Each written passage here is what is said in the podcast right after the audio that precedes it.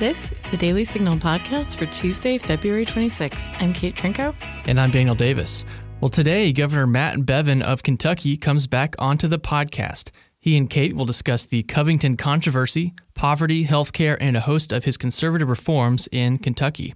Plus, Thaleigha and Michael weigh in on the Oscars.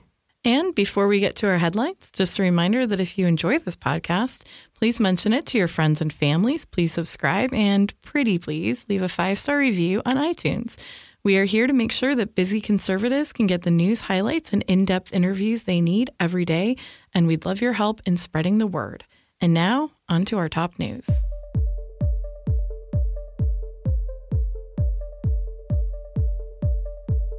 Vice President Mike Pence continued to press dictator Nicolas Maduro's regime in Venezuela in remarks in Colombia Monday, saying to leaders around the world, it's time.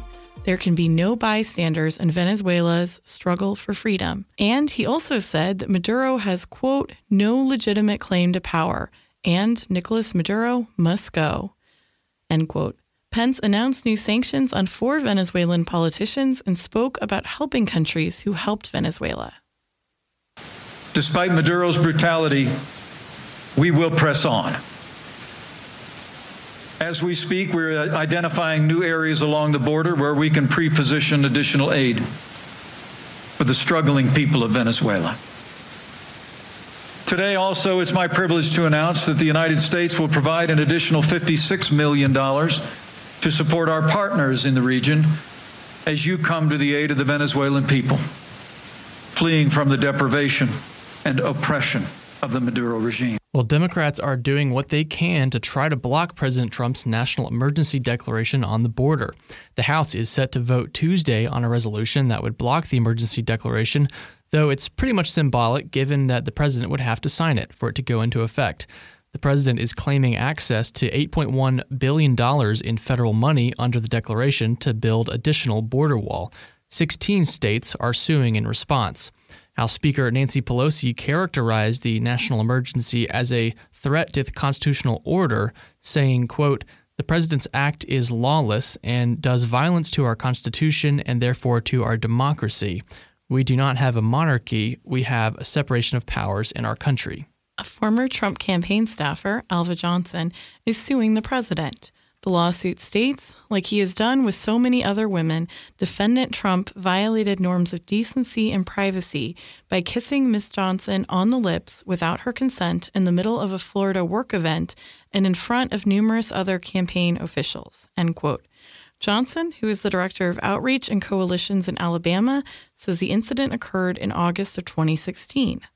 The White House is denying any misconduct occurred, with Press Secretary Sarah Huckabee Sanders saying in a statement, This never happened and is directly contradicted by multiple highly credible eyewitness accounts. The Washington Post, which broke the news, reported that two people Johnson has named as witnesses denied seeing any sexual misconduct. Well, some very good news here for the pro life movement. A new Marist poll is showing a dramatic shift in public opinion toward abortion in just the last month, and it's particularly noteworthy among Democrats. The poll shows a dead split 47% to 47% between those who identify as pro life versus pro choice, and that's a 17 point swing from January, where the same poll showed 55% identifying as pro choice and only 38% pro life. But perhaps most interesting is that Democrats are leading the shift.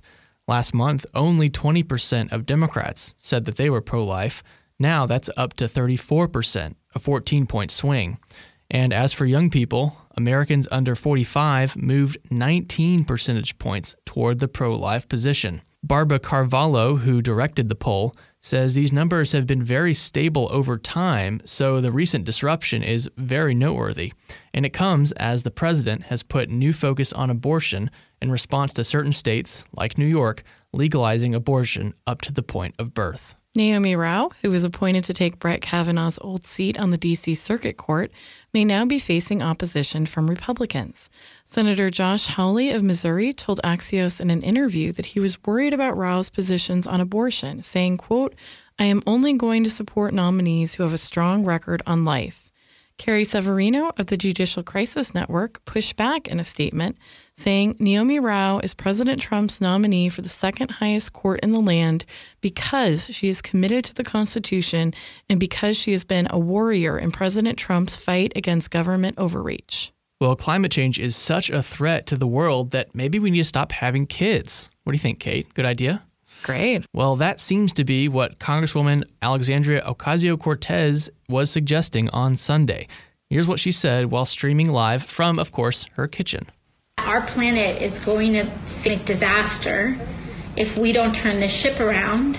And so it's basically like there's scientific consensus that the lives of children are going to be very difficult.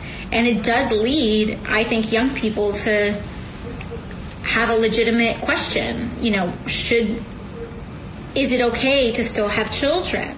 And she also had these words for members of her own party who are not exactly a fan of her strategy. We need a universal sense of urgency, and people are trying to like introduce watered down proposals that are frankly going to kill us. A lack of urgency is going to kill us. It doesn't matter if you agree that climate change is an important issue. It, at, at this point, it doesn't matter. If you if you believe climate change is a problem, that's not even the issue. It's the issue is how urgently you feel we need to fix it. She literally chopping stuff while talking. She was. It's so I'm very impressed by that. Actually, I can listen to podcasts while cooking. I have never tried to do one. I mean, maybe 95% of her attention was on the chopping. U.S. District Judge Gray Miller ruled that it's not okay for the draft to include men, but not women, saying if there ever was a time to discuss the place of women in the armed services, that time has passed. He also wrote, while historical restrictions on women in the military may have justified past discrimination, men and women are now similarly situated for purposes of a draft or registration for a draft. End quote. He did not, however, order the government to change the process now, reported USA Today. Well, Colorado will soon join the list of states aiming to bypass the Electoral College.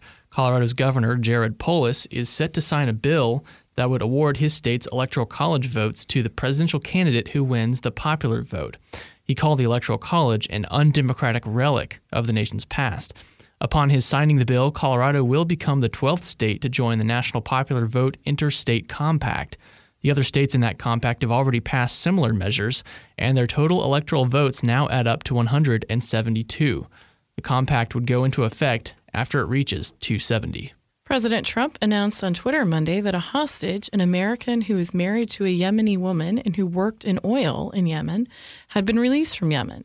He wrote, Quote, it is my honor today to announce that Danny Burch, a United States citizen who's been held hostage in Yemen for 18 months, has been recovered and reunited with his wife and children, and added, recovering American hostages is a priority of my administration, and with Danny's release, we have now secured freedom for 20 American captives since my election victory.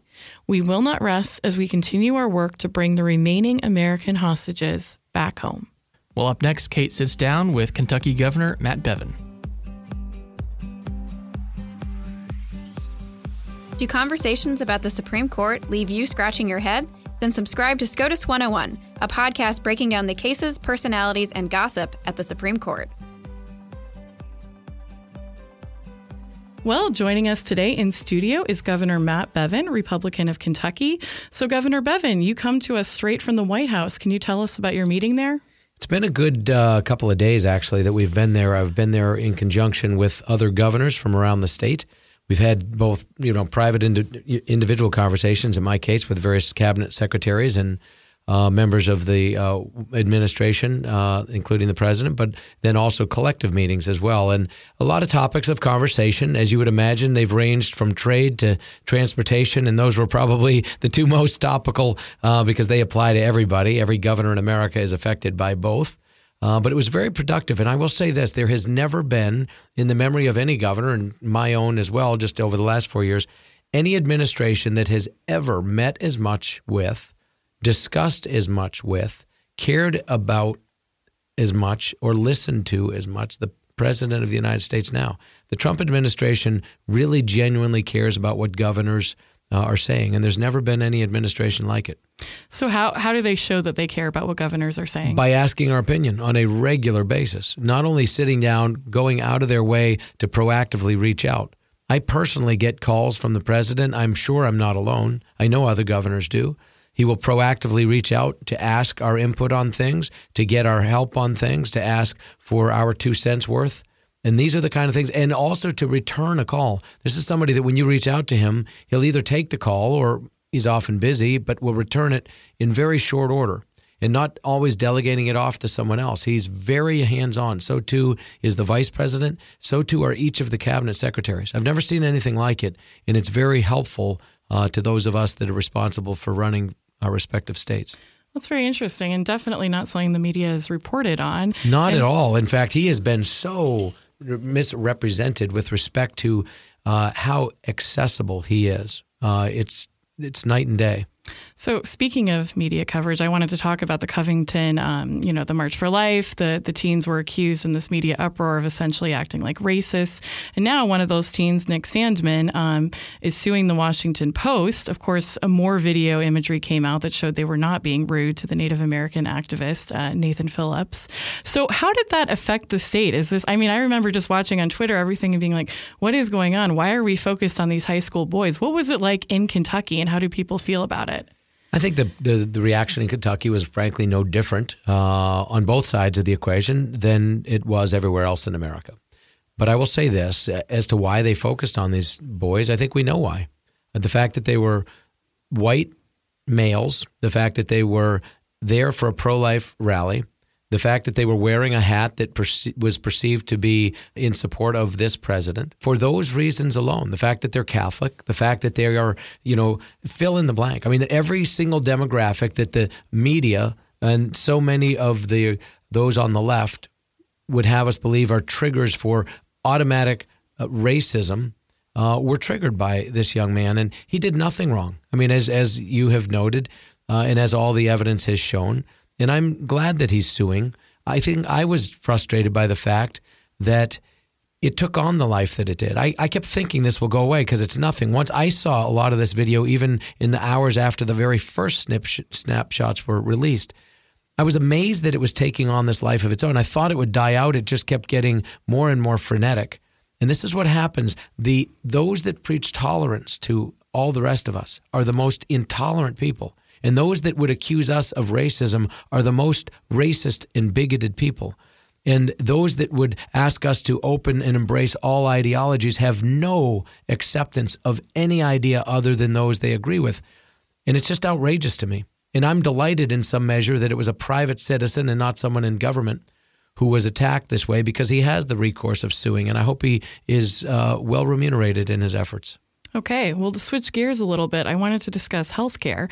The Heritage Foundation, our parent organization, was actually down in Kentucky last week for some events on healthcare, and they talked about the Healthcare Choices Proposal Plan. Essentially, that plan, just to explain to our audience, I know you know about it, um, makes some changes to Obamacare and would give the states more flexibility on how they spend their money.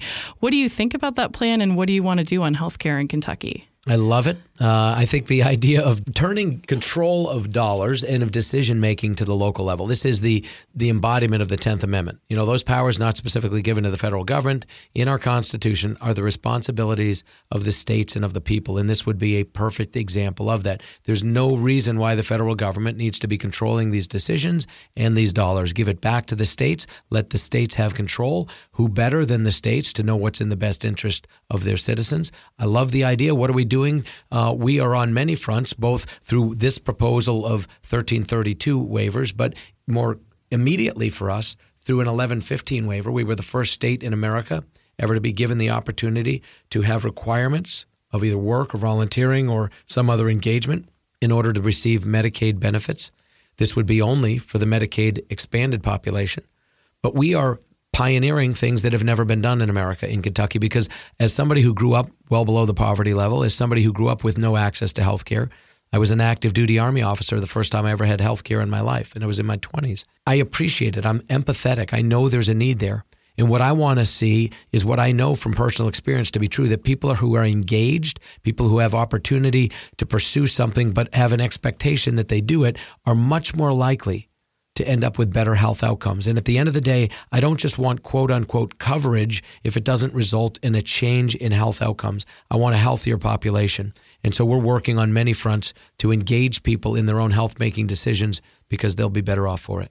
So actually that's really interesting because the work requirements for Medicaid has of course attracted a lot of criticism from the left and people are saying, well, how dare you make healthcare um, dependent upon working? But you're saying you you understand what it's like to need um, or to be in uh, poor straits. So why did you decide to pursue this and what's sort of your response to liberal critics on this? It's interesting. The people who criticize this really don't know what they're talking about. They really don't. Wait, really? I mean, Critics? I know it's hard to believe, but but here's the thing too. They quickly say, "Oh, these people can't possibly do this. They have jobs. Perfect. They've already met the requirement."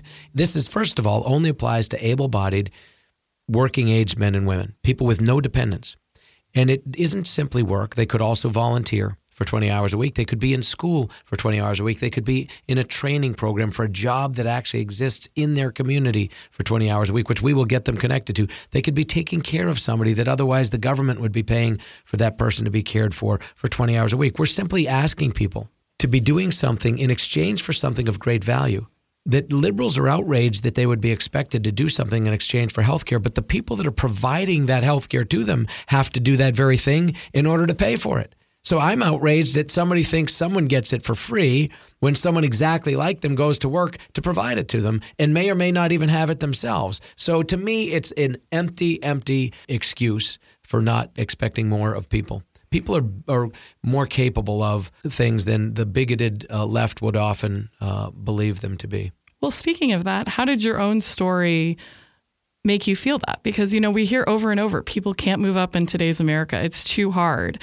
Um, you know, there's privilege, all of this stuff. People can't get past it, but obviously you did. No, I mean, I literally, at the risk of you know, wow, wow, and uphill both ways through the snow, kind of a thing. I grew up in an unheated house just south of the Canadian border. We had no central heat. I shared a bedroom with my three brothers my whole life. We had no shower. We drove around in hundred dollar rusted out cars. We lived well below the poverty level. And here's what I know: the American dream is a real thing. It's not. It's not a, an anecdote. It's not a historical uh, thing of the past. It's not some dream or urban myth. It's genuine. It has been. It continues to be. But it's fragile and it needs to be preserved. And if a kid like me, growing up in a community in which very few people would have ever done what I did, I, I never even flew in an airplane till I won a trip through 4-H uh, when I was 17 years old.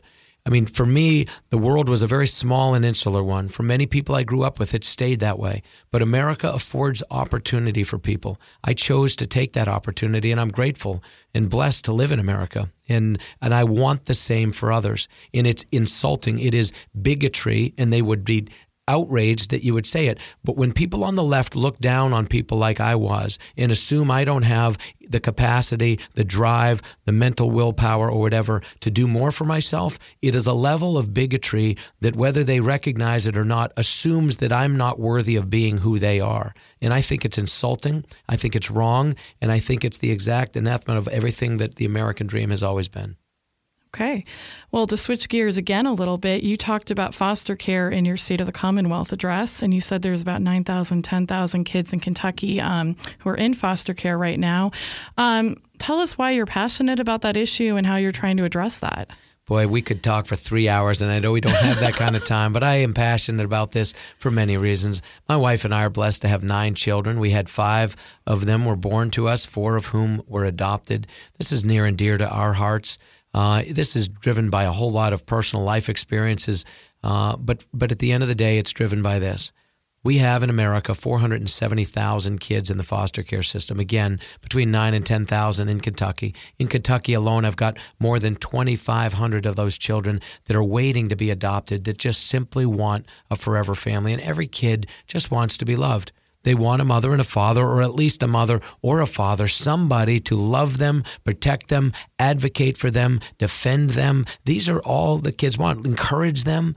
And, and the greatness of America is that we are so blessed with resources. There's no reason why we can't make room for every one of these kids. 470,000 kids in a nation of 350 million people or so. What are we talking? 1.2, 1.3% of the population, maybe?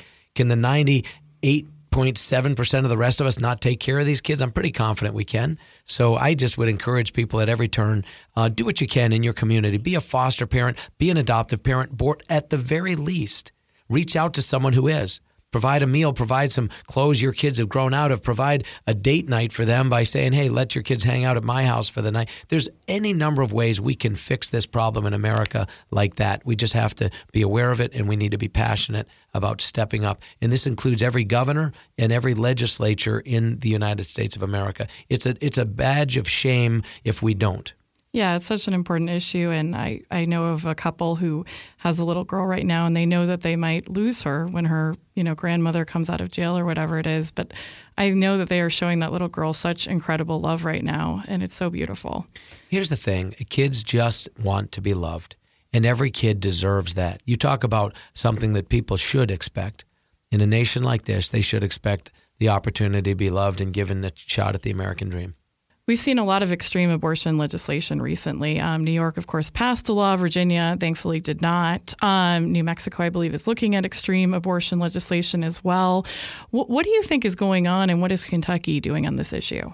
I think what you're seeing is the gild is coming off the lily, uh, the lily of, of uh, you know, rare, safe, and legal that has been foisted upon us, which supposedly those supporters of abortion only would want it under the rarest of circumstances.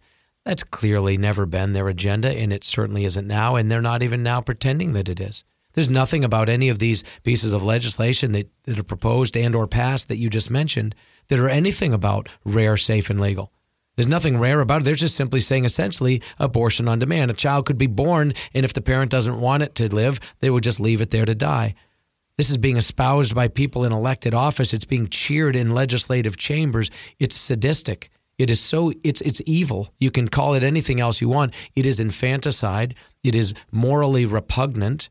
And the idea that as a nation we would not be outraged, and the argument that, well, it's not convenient for people or financially feasible for them at this time, that's the reason to kill this infant child. But how much more feasible or reasonable or convenient or affordable is, say, a 14 year old child with you know severe autism. You know that could also be demanding. Do we just say hey we did the best we could and we're just going to now put this child to sleep and we should be offended. The same with euthanasia at any age including for those who are elderly.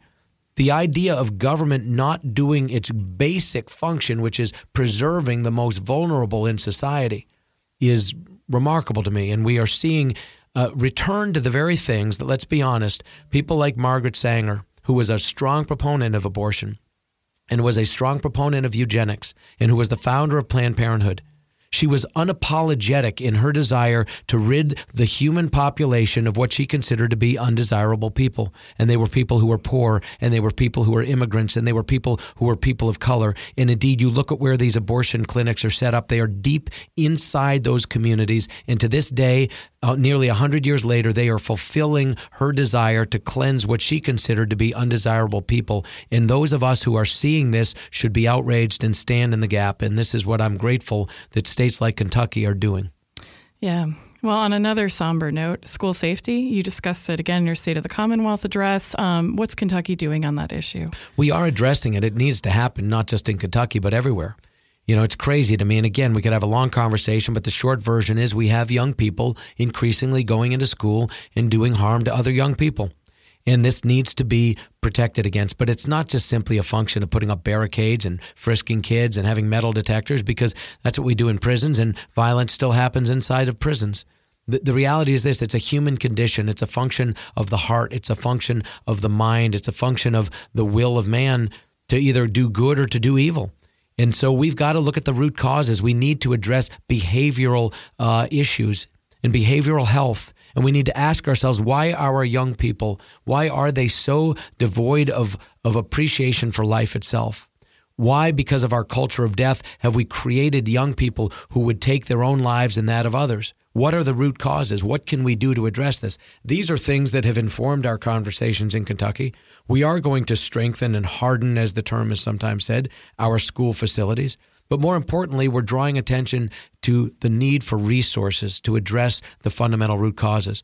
You'll never fully be able to encapsulate evil. If people want to do harm, they will, but we need to address this, and I'm grateful that our legislature uh, has made this a priority uh, in Kentucky. Last question. Um, for those of us in the Washington, D.C. bubble, it's easy to not know what people in the heartland are actually thinking and want. Um, I'm sure you talk to a lot of Kentuckians on a daily basis. What What is D.C. missing about what the people in your state actually want and or care about? For starters, nobody in Kentucky really cares about anything published in the Washington Post. And, and I mean that not to be pejorative about the Washington Post, but what often creates buzz in this town and is gossiped about and rumored about and, and, and discussed is, is of absolutely no relevance to the people in the rest of America. It's just a handful, one or two percent of people outside of here that would even even be aware of that. So my point being, what do people in the heartland, Kentucky, and otherwise care about? They care about jobs. They care about the physical and the financial security of their families. They care about opportunity for their children. They do believe in the American dream and they, they want it to be possible.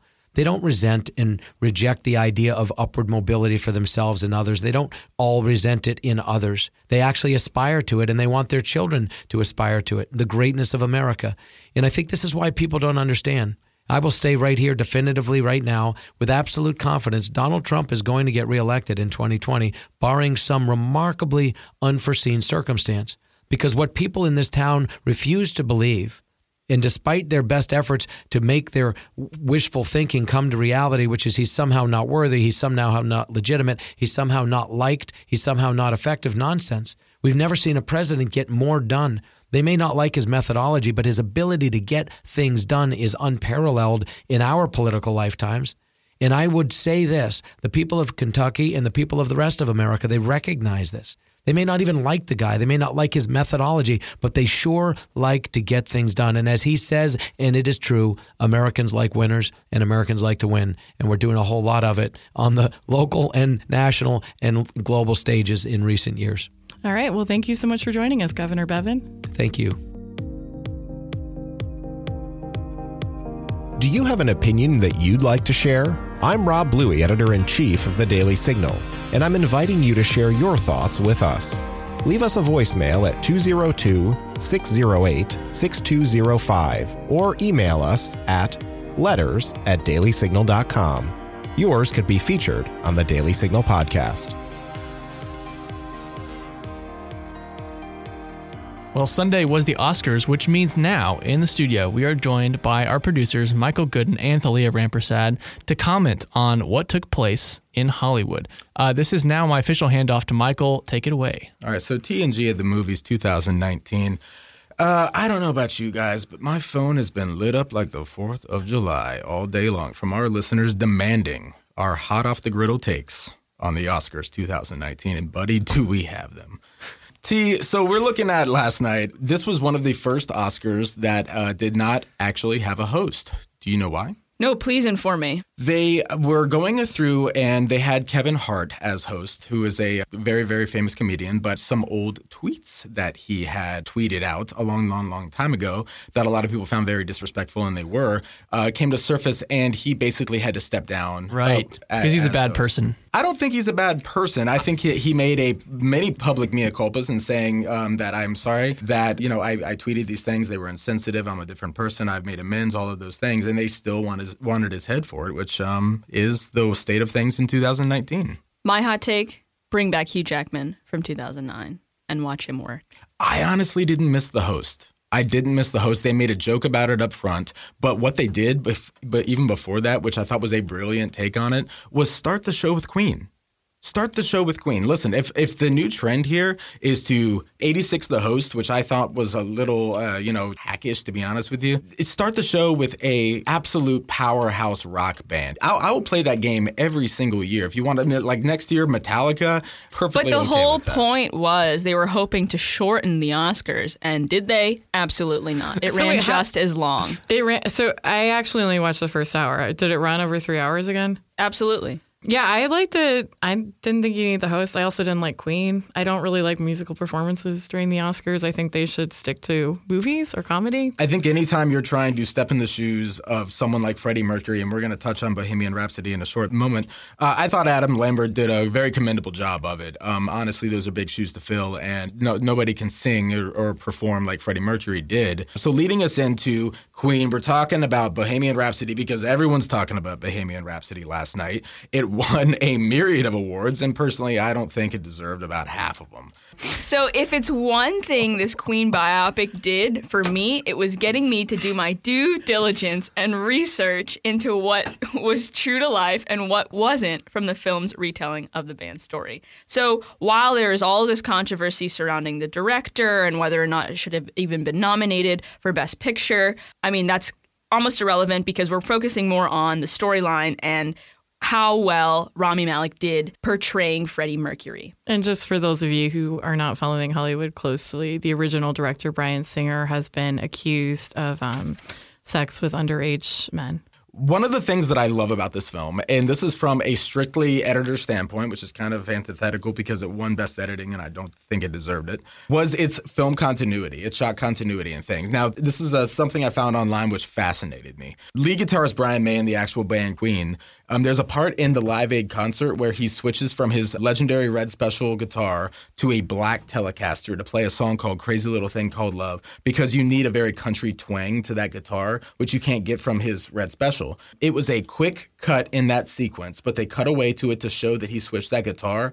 Only purists, only Queen devotees will watch that and say, ah, oh, they got that right, man. That is just an absolute labor of love. It's a minute detail that as a film editor, I absolutely dug 100%. So, next on the hot topic list was Bradley Cooper and Lady Gaga. I actually loved A Star is Born. Um, I watched A Star is Born last weekend and um, I loved it. I, I, thought it was a great movie. I thought Lady Gaga was excellent. I thought Bradley Cooper was great. There were, there were little parts of the movie that I didn't necessarily appreciate, but I really appreciated it after watching the Barbra Streisand version, which I found to be a complete drag. What Thaleigha is referring to is this, this very hyped up performance also of, theatrical. of theatrical performance of Bradley Cooper and Lady Gaga singing a very, very, uh, in my opinion, overrated song, Shallow. Which also won Best Original Song. See, I have a problem with that. It's an okay song, as were a lot of the songs on that soundtrack. It did, did was it really the best original song of the year? Was the lyricist a little lazy in terms of crafting the lyrics?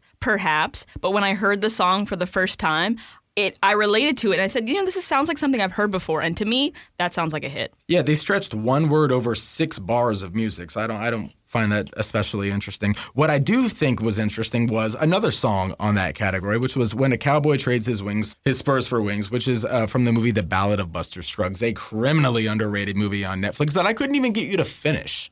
You couldn't even finish. That was a Coen Brothers Western anthology. It wasn't worth it. Oh my gosh. If you listeners, do yourselves a favor. If you are ever finding yourself with a good rainy Saturday, go on Netflix and watch The Ballad of Buster Scruggs. It is made much in the beautiful vein of the new True Grit. It has touches of Unforgiven in it. It is a gorgeously shot, wonderfully acted Western that you will not regret watching by the legendary Coen Brothers.